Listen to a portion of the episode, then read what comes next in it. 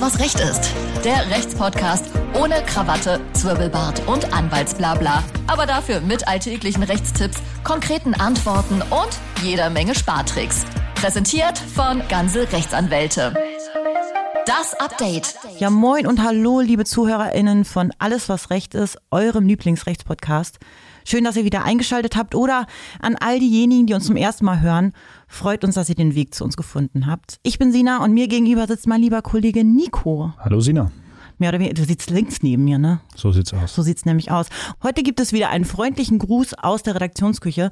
Wir servieren euch heute drei neue heiße Verbraucherthemen und zwar sprechen wir darüber, wie Daimler die eigenen Mitarbeiter für den Dieselskandal büßen lässt, wir sprechen über das neue Gesetz für faire Verbraucherverträge und wir sprechen darüber, wie ein Arzt massenhaft Impfnachweise fälschte und welche Strafe ihm jetzt droht. Und Nico fängt an.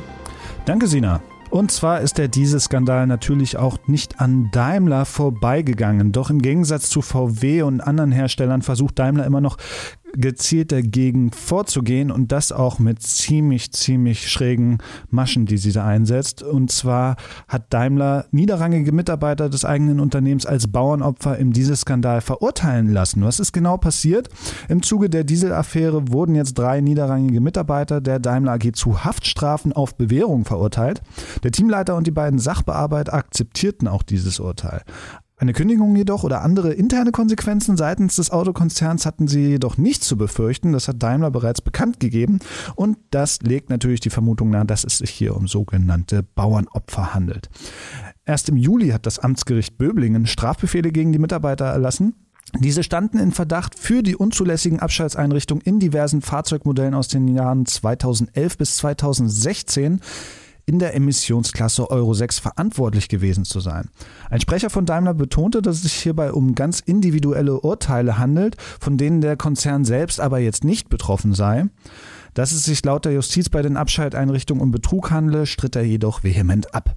Die Mitarbeiter hätten zu keiner Zeit unrechtmäßige Absichten verfolgt. Daimler hat, das darf man nicht vergessen, im Zuge des Abgasskandals bereits vor zwei Jahren ein enormes Bußgeld in Höhe von 870 Millionen Euro zahlen müssen. Also ganz so unschuldig ist man dort nicht. Laut Einschätzung unserer Experten und Expertinnen hier bei Ganze Rechtsanwälte handelt es sich bei diesen drei Mitarbeitern, wie bereits erwähnt, um Bauernopfer des Autokonzerns aus Stuttgart. Denn so soll der Eindruck vermittelt werden, dass der Konzern selbst nichts für den Betrug könne, da nur wenige Mitarbeiter als Drahtzieher in das Ganze involviert gewesen sein sollen. Während die Konzernspitze sozusagen illegale Absprachen getroffen hat, müssen für diese und deren Umsetzung nun niederrangige Mitarbeiter und Mitarbeiterinnen über die Klinge springen. Ganze Rechtsanwälte geht davon aus, dass auch hier versucht wird, die Öffentlichkeit bewusst zu täuschen. Beschlüsse rund um den Motor- und Abgaskonstruktion sind grundsätzlich eigentlich Kernentscheidungen des Herstellers und der Führungsetage und werden eigentlich nicht von einfachen Mitarbeitern und und Mitarbeiterinnen getroffen.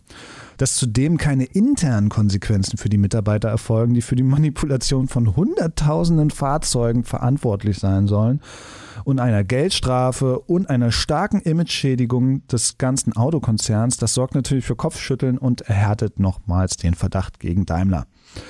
Die verurteilten Mitarbeiter haben das Ganze jetzt hingenommen, aber ein Einspruch hätte Daimler so ziemlich ins Schwitzen gebracht. Denn ungewiss ist, was passiert wäre, wenn sich die beklagten Mitarbeiter wirklich gegen das Urteil gewehrt hätten.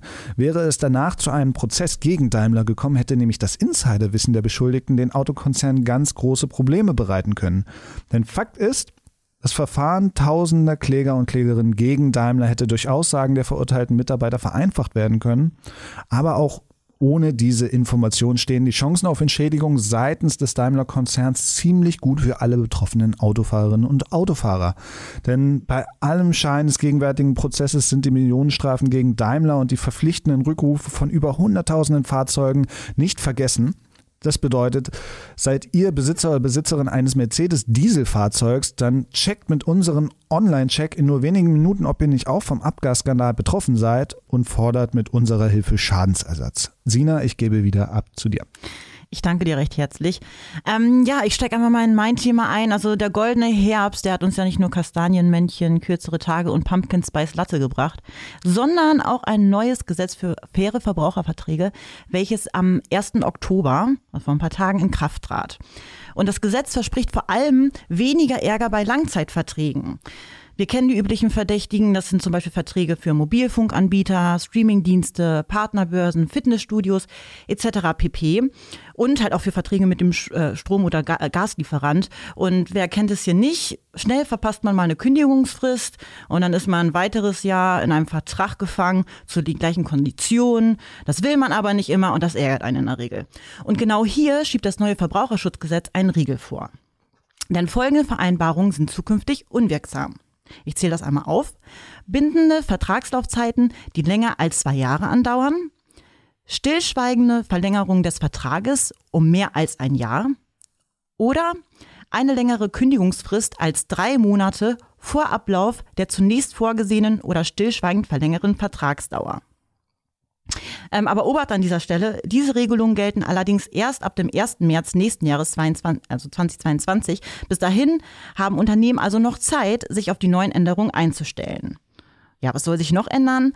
Auch unwirksam sind zukünftig Vereinbarungen, mit denen Unternehmen euch daran hindern, Ansprüche abzutreten. Vielleicht ein kleines Beispiel an dieser Stelle. Falls ihr eine Flugreise storniert oder es bei der Bahn mal wieder zu spät wird, könnt ihr eure Geldansprüche ja grundsätzlich an Dritte, also beziehungsweise an Legal Tech Unternehmen abtreten. Die kümmern sich dann darum, dass ähm, euer Geld zurückgeholt wird. Das vom Unternehmen zu unterbinden, beispielsweise durch AGBs und Co., ist nicht mehr erlaubt. Auch ungewollte Telefonwerbung wird der Kampf angesagt. Beispielsweise müssen Lieferverträge für Strom und Gas schriftlich erstellt werden. Das heißt, ein rein telefonisch abgeschlossener Vertrag ist künftig unwirksam. Zum anderen müssen Unternehmen vor einem Werbeanruf zunächst eure Einwilligung einholen. Bei Verstößen kann schnell mal ein Bußgeld von 50.000 Euro fällig werden. Und zu guter Letzt, Unternehmen müssen ab dem 1. Juli 2022 einen Kündigungsbutton gut sichtbar auf ihrer Website einrichten.